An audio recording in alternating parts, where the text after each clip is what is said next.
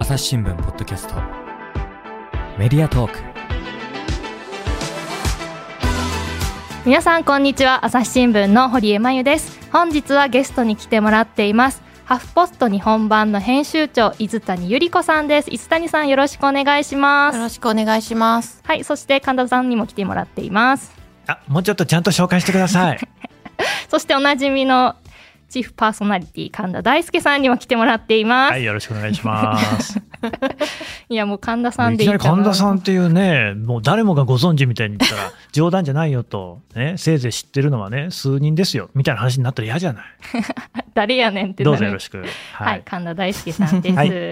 はいい、ということでですね、まず簡単に津谷さんの方から、はい自己紹介の方お願いしてもよろしいですか？はい伊豆谷ゆり子と申します先ほどご紹介いただきましたハーフポスト日本版というメディアをやあの、編集長を今しております。えっ、と、私自身はですね、えっ、と、大学を、学部、学部を卒業した後、えっ、と、毎日新聞社に入社しまして、そこで記者をやっていたんですけれども、はい、えー退職したり、いろいろあって、ハーフポスト日本版に2016年に入社しまして、そこから副編集長やって、今編集長となっております。これいいろいろあったっていうことなんですけれども、はい、あすみません、ざっくり。ざっくり。なんか言えないことをやってきたわけではない。ざっくりと言っただけです。これ、ハはいット。ポストにはなんではじゃあ入社されたんですか？そうですね。えっと、実は私、朝日新聞に入社の面接を最終まで受けに来てるんですよ。2005年に。2004年ですかね。うんで、落ちたのですが、その時に、えっ、と、最終面接で、君は何がやりたいのかねって言われたので、私はなんかデジタル新聞みたいなやつ、やり、朝、その日朝日 .com だったんですけど、うん朝日 .com に、な、記者になりたいですとかって言ったら、は？みたいな感じですね。まあね、そその時だからね、当時ですね今があるってい。なので、ちょっとそれが落ちた原因じゃないかなって内心思ってるんですけど、わからない。他にも問題があったんだと思うんですけど。でも当時としては、はいそこでこうデジタルの話に持ってくって結構珍しかったんじゃないですか。そう、あの、実は私その前が大学、えっ、と、慶応大学の、えっ、と、湘南藤沢キャンパスというところがありまして、はいはい有名なえっ、と、ちょっとデジタル一生懸命やろうぜみたいな、その時、機運があるような大学に行っていて、そこで自分で、あの、いわゆる学校新聞大学新聞ってあるじゃないですか。はい。あれのネットメディア版を自分でやってたんですよ。へー、で、なので、まあ、し新聞社には入りたいんだけど、か、出し先はデジタルがいいよな、というふうに思ってたんですよね、ずっと。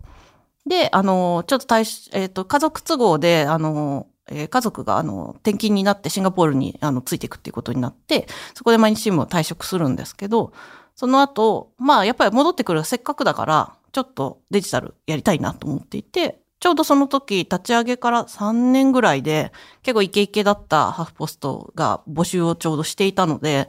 あ、これはいいなと思って。しかもなんかシンガポールで、あの、面接をリモートでしてくれるっていう話だったので、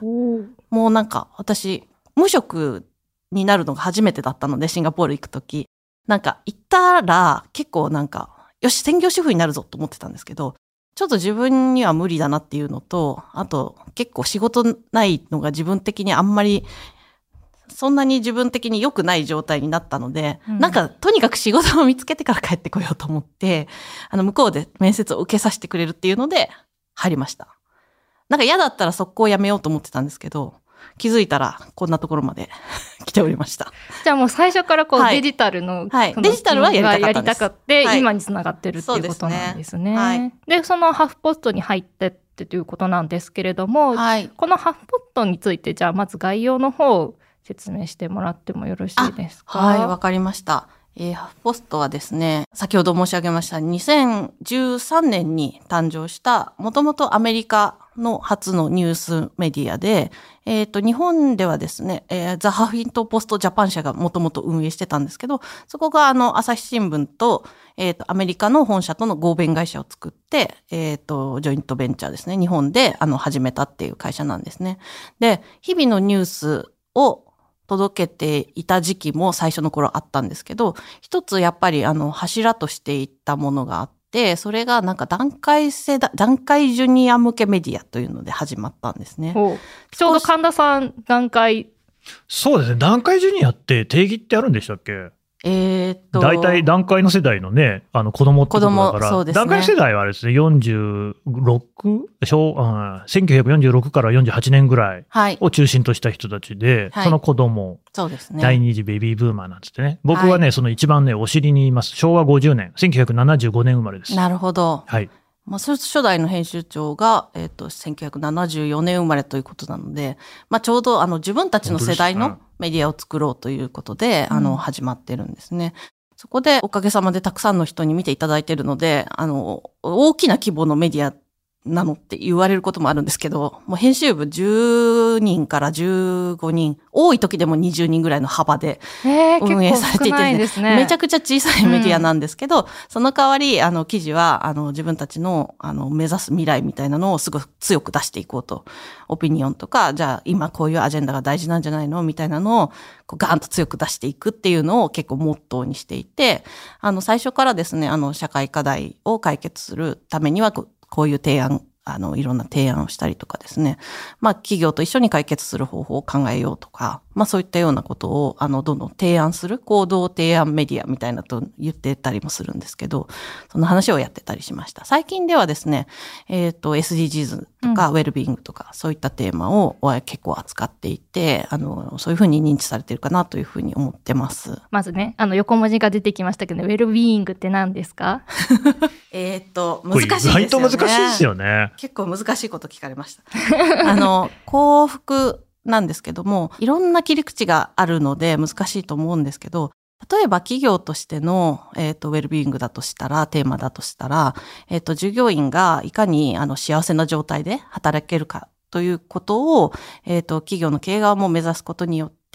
あの、企業の業績が、例えば、まあ、簡単に言うと向上したりだとか、そういう新しい働き方を目指しましょうみたいな切り口だったり、まあ、そういった記事を結構届けたりしてますね。うん、なんかあれですよね。はいすごい、こうね、ちょっとこう平たい言い方をすると、生き生き、そうですね。健やか。みたいな、ね。若干高齢者向けのね、あの雑誌のタイトルみたいになっちゃいましたけど、まあ現実まあはいそれぐらいの大きい結構ね、だけどすごい大事な話ではありますよね。うん本当にそうですね。まあトレンドが移り変わってきたなというふうに感じますね。それがまあ会話を始めるメディアということで始まったっていう。あ、そうですね。会話を始めるメディアっていうのは、えっ、と、私たちタグラインにしてるんですけど、まあネット、例えばまあソーシャルメディア上の議論とかもあると思うんですけど、これ、あえて議論じゃなくて、会話って言ってるところが、まああんまり伝わってるかわかんないですけど、結構ポイントで、もうちょっと、こう揺れがある、あの、こう議論になっちゃうと、ディベートみたいな、例えば、あの壮大に相手の相手のなんか、相手のこう弱点をつくみたいな。論破 みたいな。ね論破しないっていうのが、あ、すごい、さすがですね。論破しないっていうのが会話を始めるかなと思ってます。事前のお話でね、実はいはあのね、論破王と言われている人とね、ご出身が同じあたりだっていうことを聞きましたけどね。はい、赤羽出身なんですけど、なかなかのね、縁というか、ありますよね。うんはい。そう、議論になってしまうと、なんかどっちが正しいのか、うんうん誰が正義なのかみたいなことになってしまうんですけど、人間もうちょっと会話っていうのが大事なんじゃないかなというあたりから始まったこれはタグラインになってますね。これ全く同感ですよ、本当やっぱり今って、なる、なんかね、えー自分の考えとかが何かとこう先鋭化しがち、はいとりわけ SNS とかそうだなと思うんですけど、うんあと、まあ、日本とね、えー引き比べると、やっぱアメリカなんかはもっとこうすごいなと。だからもうね、えー保守かリベラルかっていうことで、はい家族の中でもね、口が聞けないような状況っていうのはあるって、うんね、パックンさんとかもおっしゃってましたけれども、そこ行くとね、会話ができるって、これ結構素晴らしいなっていうね。そうですね。本当に、まさに、ポッドキャストとか、音声なんかも、あの、ハーフポストも、あの、動画メディアをやった、え動画を番組を作ったり、本作ったりとか、そういう時代もあったんですけど、やっぱりなんか、あの、SNS とともに発達してきて、それで解決できたことっていうのも私結構あると思っているんですけれども、でもやっぱりちょっと弊害が大きいよねと。ちゃんと伝えられるものが伝わらないよねということで、あの、どうやったら健全な会話を生み出すことができるのかというところを、なんか結構一生懸命考えてますね。うん確かにやっぱその議論にせずに会話にすることでちょっとモヤモヤを一緒に考えようとかっていうところのハードルが下がるみたいなこともあるんですかね。そうですね。なんか、そもそもの結構会話をしていくことによって議論、たとえ議論ってこっちの人と A さんと B さんがいたとしたら、この人たちの考えは最後まで基本的には変わらないっていうような前提じゃないですか。でも人間って本当にその1分前に考えてたことと違った風になったっていいじゃないですか。どんどん成長していく生き物なので。なので、そこの会話の中である程度なんか二人で、あの、同じ未来を目指せることになってもいいし、そうじゃなくて、分かり合えなかったけど、なんかこの空間で、あの、一緒にお茶飲んでよかったね、みたいな、そういう思い出がありさえすれば、何か、こう、決定的な分断にはならないんじゃないかというようなことを考えてます。なんかね、お前にね、陰謀論に、えーハマっちゃった人、これもアメリカの話ですけど、いの話をね、えー別の記者にポッドキャストで聞いたときに、でもそうは言っても自分の家族だったり、親しい友達だったりしたわけですよね、かつては。でも今は口も聞けないと。はい。いう時に、どんなことができますかって聞いたら、うん専門家に聞いたら、まあ、一つのやり方としては、その人との楽しかった思い出を話す。だそうなんです。例えば、うんね、自分のお母さんとか突然ね、やっぱりこう、変な、あの、Q アノン的な思想にはまっちゃったと。はい。えーいう時なんかも、例えば子供の頃行ったあの公園楽しかったね、ピクニックのこと覚えてる、一緒にボート漕いだよね、みたいな話をしていくと、だんだんそこでこうね、ちょっとずつ糸口ができる場合もある。なるほど。なんか示唆的な話ですよね。うーんそうですね。それが、あの、結局公園で議論してって何かそれの問題について語り合ってたわけではないと思うんですけど、その雑談とかそういう一緒に時間を共有するっていうことがすごく大事なんだなと思いますね。そのきっかけで書かれた記事っていうのが、あの、保育園落ちた日本史ねっていうのブログがあったと思うんですけれども、はい。これは、はいえーっとですね、そのもうちょっと前ですね、あうの、んハーフポストのちょっと歴史について今日はお歴史。皆さんに聞いていたただこうと思って来たんですけど、はいそれはもうバリバリ SNS 全盛期の記事ですね。じゃあまだその前のすいませんちょっと私のスライドの使い方がちょっとあれだったんですけど、この、あ、この時は私、あの、保育園落ちた日本史ね、皆さん覚えてますか？いや、覚えてますよ。聞いてらっしゃる方は覚えてます？堀江さんは？覚えてます。覚えてますよね。はい。政府のそのはい。一億総活躍社会っていう掛け声とともに、でも裏腹として、こうなかなかこう、待機児童がはい。解消しないっていうええ問題があって、そ、そこで、まあ日本、こう保育園落ちた日本史ねってうんいううんのがあって、はい。まあその、同世代とかその SNS ですごく共感を呼んだっていうようそう。な、あすいません2016年ぐらいの解説していただいて。本当に。あでももう2016年、結構経ったんだね。結構経ってるんですよ、最近の印象はありますけどね。私実はこれ入社前後ぐらいのもので、自分がこれを一生懸命書いてたわけではないんですけど、これが、あ、私その時にこれがあのジャンカイジュニア世代メディアかっていうふうに思ったんですよね。なんか、え、すごい嫌な話するんですけどいいですかどうぞ新聞に私入った時に、実は保育園の問題とか、あの、その後、あの、記者としての今の専門は結構ジェンダー平等とかやってたりする、育児の話とかやってたりするので、それが最初からやりたかったんです。で、社会部に、あの、大阪の社会部に配属になったんですけど、うんそこで、うん、君は何がやりたいねんって言われたので、ゴリゴリの大阪ゴリ弁ゴリの、ゴリゴリのおじさんにそういうこと言われたので、えっと、保育園の問題とかやりたいので、生活家庭部に行きたいですって言ったら、ああ、君はもう出世は諦めるんやな、みたいなことを言われてですね。嫌な話。すいません。こんな悪口言ってすいません。なんか、いろいろな問題がそこに凝縮されてる感じしますよね。凝縮されてるんですようんあ、なるほど。新聞社はこういうところが良くないんだなっていうのを、もうすごい象徴的なエピソードとして、あの、いろんなところで言ってるんですけど、まず一つ、その生活の問題っていうのが、あの、社会部的には一段格落ちというふうに見られてたっていうところなんですよね、まずはね。うんで、その上にもまだ東京の政治部が乗っかってるんですけど、実は序列としては。あの、そういうなんか政治が一番偉くて、次になんか事件やってる人がもっと偉くて、で、保育園多少入らなくてもまあ一緒みたいな、そういうちょっと無意識、無意識じゃない意識されてたのかわかんないですけど、結構そういう紙面作りにもそういうところって結構反映されているなと私は思っていて、良くないなと思っていたところに、なんか段階ジュニア世代メディアとして、そして SNS の中にも、そういうこと、自分たちのマジ生活でこもってることに、ちゃんと対処してくれよ。なんでやってくんないの？行動は。っていうような、こう、鬱憤がものすごい溜まってたんですよね。で、そこと結構この私たちの 舶来メディアがガッと結びついた瞬間がこの保育園落ちただったんじゃないかなと。その後あの国会とかでも取り上げられて、で、どんどん大きくなっていって、あの新聞とかももちろん書いて、テレビもやって解決に向かっていくんですけど、一番最初にわーっとやり始めたのが、あの、私はハーフポストだったと思ってるんですよ。それで、民の声とともにですね、SNS 上のこの民の声とともに、結構ガッと成長したのがこの2016年ぐらいの、このあたりだったかなというふうに思ってます。いや今はね、こういうハフポストって、こういう分野に強いメディアって印象ありますけれども、じゃあ2016年当時は、まだそこまでこう、カチッとしたものではなくて。そうですね。かなり最初、あ、でも最初の時から、あの、うん、子育てと働き方、もう一つ、社会を変える、社会を変える。あ、そうですね。チェンジメーカーを育てるみたいな。うん、この三つは柱としてはあったんですけど、えっ、ー、と、結構実際の、こう、事件というか、なんというか、こう、社会の主流の今起きてる問題とその理念を結びつけて報じるみたいなのが、そこまではなかったですね、初期の段階では。と思います、私は。じゃあ、この保育園落ちた死ねがまさにこの、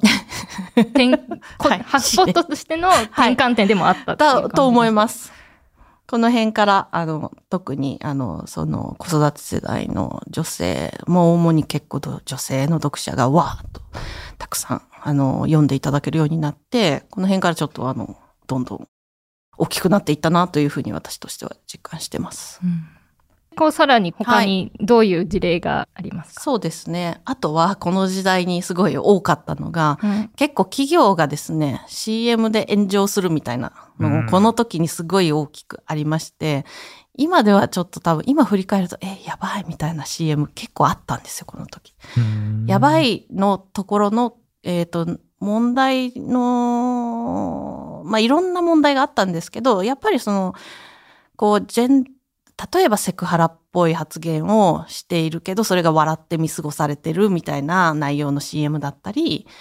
覚えてらっしゃる方はいると思うんですけど、こう、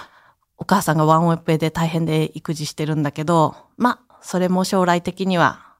いい経験になるよね、みたいなことであったりとか。もう今だったら絶対 NG ですね。今だったらまあ多分だ出ないと思うんですけど、この時はまだすごくその辺が過渡期だったりして、最初に言ったその 新聞社の嫌な上司の話の意識とかともすごく結びついてると思うんですよね。うん、それと多分同じ感じの意識がまだまだあって、えっ、ー、と、それで結構炎上したりとかですね、この CM 良くないよねみたいなところから、あの私のメディアも、あの、何が問題なのか、この背景にはどんな問題があるのかっていうのを報じていたんですけども、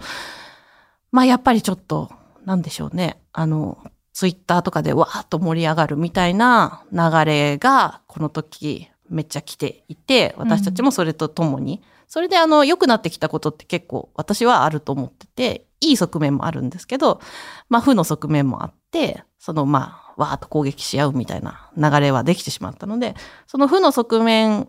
からちょっと脱出していこうとしている時期に、うん、あの、会話を始めるメディアっていうふうに、あ。の、私たち言い始めて、それを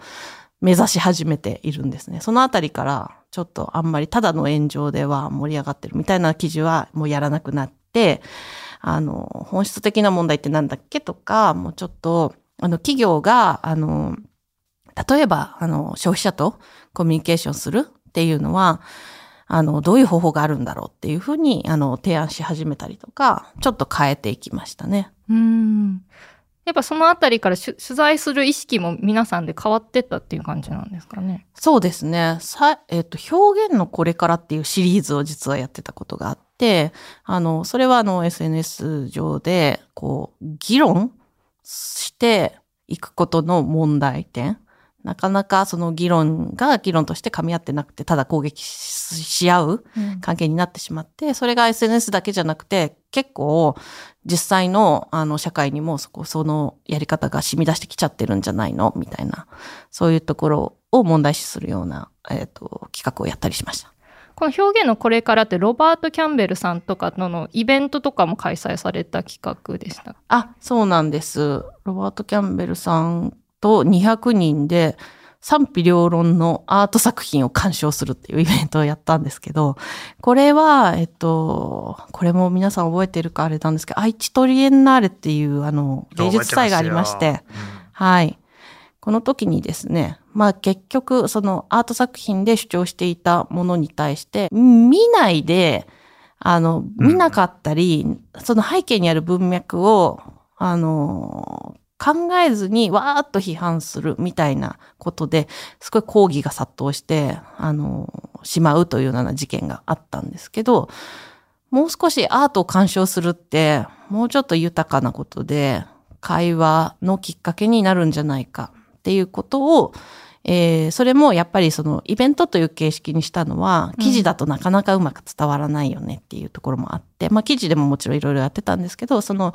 企画の集大成としてうん、ちょっと200人でアートを見てみるみたいなことをやったりしました。お互いこういう意見もあるよねっていう形で話し合うそうですね。なったはい。私たちネットメディアなんですけど、ネットで記事を出すのはもちろん基本にはしてるんですけど、いろいろどんな形の新しい表現、まあ、ポッドキャストもそうだと思うんですけど、どんな形で伝えたらこの問題がよりよく伝わるかということを起点にして、いろいろ表現手段を模索するっていうのも、あの、結構やってきたんですね。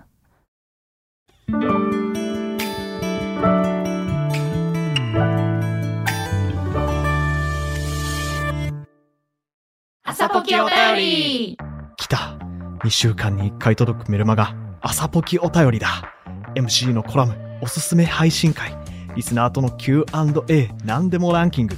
画面をスクロールすると聞き慣れた声が脳内で再生される。ビュッフェ形式私にとってはある意味難所です。なんでかって？それはもちろん左利きだから。ではまず前菜ゾーンに行きます。一番時間とお金を費やしているのが漫画を読むこと。夜回り猫やち、ちはやふる、ゴールデンカムイといったメジャー作品はもちろん全力で押して사실前もどん見たらペイペイじゃねっせペイドンができちゃったのセゴドンでも何年かんでんともつけせ聞き逃した回聞いてみよっと。朝ポキお便りはエピソードの概要が書かれた欄を開いて末尾にあるリンクから登録すると届くよでこのいただいた資料で、はいちょっと戻るんですけど、はいこの3年目の私が恐る恐る上司に。生理について話してみたっていうのがあると思うんですけれども、これはどの段階の文脈のやつあそうでかですすねすいません。これもあの SNS 上でめちゃくちゃ拡散された事例としてちょっと持ってきました。読んだ記憶ってありますか？これあれですよね。はいあの、自分の子宮には13歳の頃からプロボクサーいるって言って、そこまで覚えてくださるありがたいですね。あの、はいこの、ね、ある日、サムが子宮に向かって殴ってくるんだっていう、あの、その、すごいその生理の痛さをはい。伝え、擬人化してっていう言い方なんですか？ね。はいそれをつ綴ったはい。記事ですよね。あ、そうなんです。いや、私これ、あの、自分がすごく生理はいが、私重い方で、で、でも重いけど、例えば勤務をしていた時に、はい重いから休みたいとか絶対言えなくって、はいそれがすごいしんどいなって思う時期がすごくあっなるて、ほどな。んかすごく共感したんですよね。あら、嬉し事いで。ありがとうございます。はい。これもハーフポストの結構転機になった記事じゃないかなと思うんですけど、まあ女今、今でこそいろんな企業がキャンペーンやったりして、生理のことって口に出すのが、あの、そんなにこの当時よりもタブー感はなかったと思うんです。この時まだまだ生理痛が重いので休みますみたいなの結構言いづらい。言いづらかったです。時代うんでしたね。これ実はあの、その当時の編集長のアンサーブログっていうのもあって、あの、じゃあそういう、えっ、と、体の不調がある、えっ、と、まあ、女性男性に限らず、あの、体の不調があるときに、どういう働き方を企業が目指していくのが、従業員がみんなが生き生きと働けるような、今のウェルビーイングともつながるんですけど、うん。あの、企業になれるんだろう、みたいなことを考えて、その後、あの、いろんな会社の取り組みについて取材するみたいなシリーズだったり、あと女性が自分の体についてもっとオープンに話してもいいんじゃないっていうことを提案する記事だったり、このようなことをやったりしましたね。なんでこの記事を通して、はい一緒に考えて解決するような方向に持っていくような記事が多かったっていうことなんですかね。そうですね。私たち提案、社会課題解決メディアですって最近は言ってたりするんですけど、まあ、記事の内容として、なんか問題、ここに問題ありますよ、みたいなことだけよりも、うん問題があるから、えっ、と、こういうふうに改善できるんじゃないか、みたいな行動提案までするっていうところを結構目指していて、えっ、と、例えば先先行事例があったら、あの、それを紹介するであるとか、企業で先進的なこういう取り組みがあったらこれを紹介するとか、なんか、生理痛が痛いけど人に言えなくて嫌だよね。だけだったら、ちょっと、うん、そうだな。共感は広がるんだけど、その先結局、その先自分は変わらないし、か そうなんね社会も変わらないってことそうなんですよね。なので、じゃあなんかいい事例ってないんだっけとか、もうちょっとみんながこういう行動をしてったら社会全体が良くなるんじゃないかなみたいなことを提案したりだとか、まあそういうことを目指してやってきましたね。この生理の記事が書かれたのが2017年ぐらいですかそうですね。はい。で、その中で、この女性の体をテーマにした特集企画っていうのもスタートしてるのも、その同時期、その企画の流れでっていうことなんですかそうです。この企画の、えっ、と、レディース B オープンっていう、えー企画をやったんですけど、この企画の第一弾の記事が、この左、あの、整理。こっちっていうことはい、っていう立て付けになっております。この辺からですね、あの、10年史の中に位置づけるとしたら、はいあの、まだ世の中に出てないアジェンダ設定みたいなものに全力投球し始めます。おー うんこの辺ね、はいあの、さっきの会話を始めるメディアっていう、割と初期の段階っていう感じですかね。そうです。パスポーツさん的にはね。はい。でね、ツイッターとかうん SNS ではい、こうね、会話をするっていうのが、うんしかし極めて難しい感じありますよね。はい。あの、必ずしも SNS 上で会話をしようっていう話をしてるんじゃないっていうのは、ちょっと言っておきたいですね。そうですよね。はい。っていうかなんかその今ネットでじゃあ会話をしようと思った時に、はいあの、もともと知ってる人たちと LINE でつながるみたいな別とすると、ええ。どういうやり方があるのかなっていうのは結構僕もね、はいあ。の、難しさを感じてるんですけど、どうですか？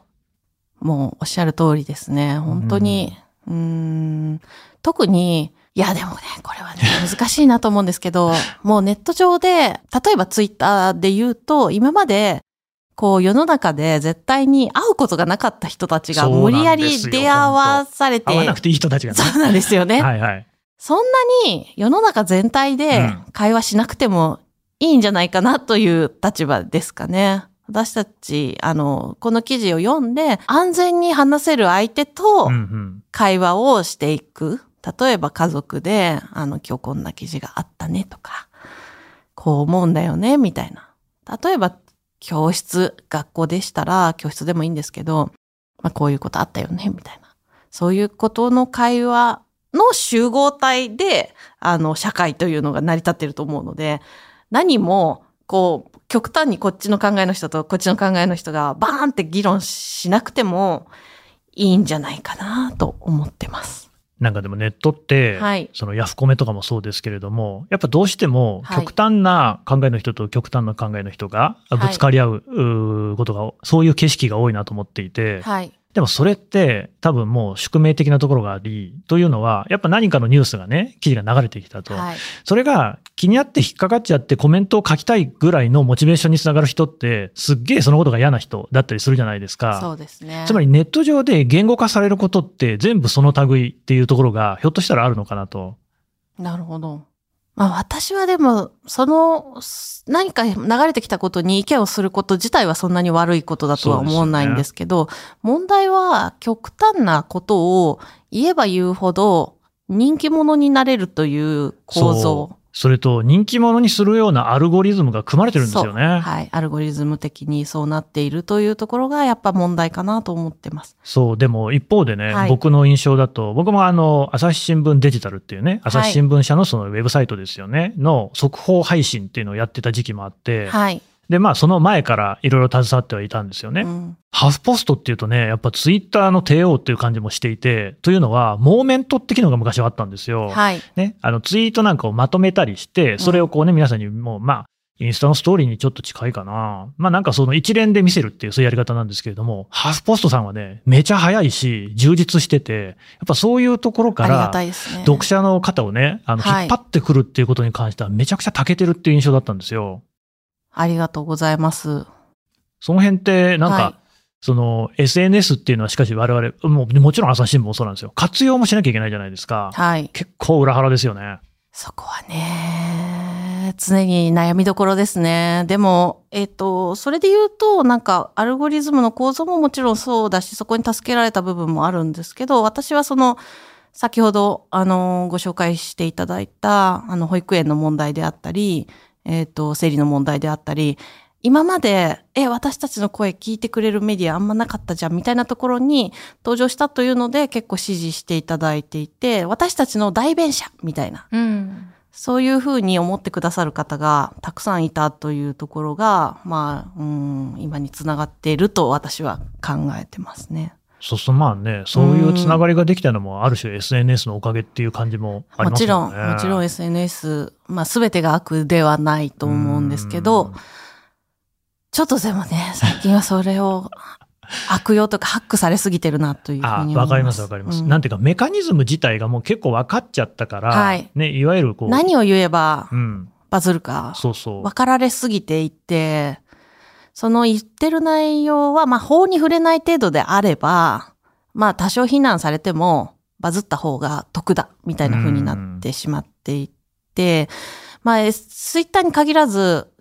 え、ちょっと全然関係ない話かもしれないんですけど、選挙に出るっていうことが、手っ取り早いインフルエンサーになる手段に今なってしまっているじゃないですか。これありますね。あれもなんか選挙制度ハックされてしまったなと思っていて、なんか供託金300万とか200万よりも、もっとインフルエンサーになった方がお金回収できるから、いいや、みたいな。わかります。もうなんか自分でこう仕事をやっていても、300万円でかけられるプロモーションって割かし限そう界があるんですよね。そうなんですよ。NHK で放送できいや、るのできないよいう。いいですね。あねれ、なっちゃうんですよね。平等にね、時間が与えられますからね。そうなんですよね。あれも、私はもう、すあの、非選挙権は引き下げてもっと多くの人が、あの、立候補できるようになった方がいい社会になるんじゃないかなというふうに考えていたんですけど、あまりにもあそこの、そのインフルエンサーに利用されすぎていって、どうしていいのかなって今思ってるところです。ただまあそういう動きもね、割と例えば政見放送とか、はい一方的じゃないですか、うん会話、対話にはならないですよね。そうですね。そこら辺の会話をこう生み出していくって、そのポッドキャストとかでもね、ええ思考しているとこなんですけれども、うん、まあ難易度高いなっていうね。そうですね。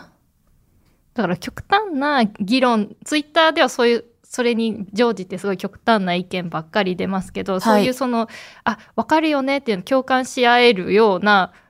意見をし合える場の SNS ってあんまりないというか、そうですね。まあ、インスタグラムとか TikTok も一生懸命やり始めていて、あの、まあ、TikTok は結構ユーザーが結構 Twitter に似てるな、みたいなところはあるんですけど、割かしインスタグラムだと、あの、先ほどちょっとお話ししましたけど、SDGs とか今一生懸命やってるんですけど、あの、なんだろう、結構よそ行きの投稿が多い、メディアというふうに私認識していて、インスタグラムであんまりバカとかアホとか書く人いないんですよね。確かにないですね。そういうところが、なんか、あの、人々の、なんかこう、暴言吐くひ人も、実は昼間はいいことしてたりするっていうのの、こうなんか、やばい人だけが、こっちの SNS で集まっているっていうよりも、自分の中の、こう悪い人格といい人格をみんな使い分けていて、なんかこっちにはこれ書いてもいいみたいな、ちょっと空気感が出来上がってしまっている側面があると思っていて、あの、インスタグラムは、その、その人の本当のいい、いい方の人格で書いてくださる人が多いイメージがあるので、すごく SDGs とか、あの、こういう世の中でいい事例があったよとか、そういうものを拡散するには、すごく、あの、いいメディアだなというふうに最近感じてます。じゃあ投稿先も結構使い分けてたりするんですか？そうですね。うん、使い分けて、あ、まあ、基本的にほとんど全部の記事を出してはいるんですけど、まあ、インスタグラムだったらこういうのが合うかな、みたいな感じで集中的に投下したり、あとは LINE ニュースだったら、その LINE ニュースの、えっ、と、読者層に合わせたものだけをちょっとピックアップして出したりとか、いろいろ、あの、分けてますね。なるほど。はい。あとはでも、あの、ツイッターの上だけで記事を出さない。基本的には、あの、本体に見に来て、いかに本体に見に来てもらえるかがない。結局、一周回って勝負だったんだなっていうのが、ちょっと最近思ってますね。うん、すごいわかりますね。うんなんかね、ツイッターだけ見てると、まあツイッターだけでヤフコメとかもそうなんですけど、はい。なんかこう、荒涼たるね、うんえー景色ばっかり広がって見えるんだけれども、はい。じゃあね、なんでそこを見てるのかっていうと、見に行ってるのは自分だけじゃないですか。そこをあえて見に行っている自分っていうのがいるなと思って、でも、例えば、ポッドキャストでコメントなんかをね、フォームで寄せていただいてるんですけれども、はいまあ、本当にあのね、ありがたい。こっちが泣いちゃうような温かいコメント多いんですよ。あ、そうなんですか。今日も期待してます。ぜひね、求めるの。水谷編集長にね すい、ません。頑張れの声。それね、いや、本当にそういうのっていうのが今までその場所を自分たちが作れていなかったなって思うんですよ。ななん、かその、まあツイッターにしろヤフコメにしろそれは外部のサービスだから、そこをどうするかはね、それぞれの会社の勝手ですからね。だったらやっぱり朝日新聞なら朝日新聞でそういう声が集まるような場所を作んなきゃいけなかったし、あるいはそっちにもっと目を向ける。なんかあの、あこの記事いいなとか、少なくとも別にあの勉強になったりとか、普通に面白いぐらいの人って、コメントなんかわざわざ書かないわけじゃないですか。はい。だとしたらそういう人にどうやってリーチしていくのかみたいなところは、こう決定的に我々もね、あの発想欠けてたなって反省してるところなんですよね。うん。確かに新聞でも読んでくれている人はいると思うんですけど読者からの反響ってほぼないじゃないですか。うん。まあ、ほぼないってこともないけどまあ、あの限られてるよね。限られてる。そう。で、ハフポストを見ていて、私なんかが思うのは、割とそういう読者との距離の詰め方がうまいなっていう感じしてるんですよね。あら、ありがとうございます。そうじゃないですか。冷たいと思ってます。いやーでも、あの、はいあの辺もなんかね、旧来の、それこそ毎日新聞で働いてらっしゃったからわかるかなと思うんですけど、こう朝日新聞もそう。旧来型のメディアって、読者との距離を詰めるところに、あの、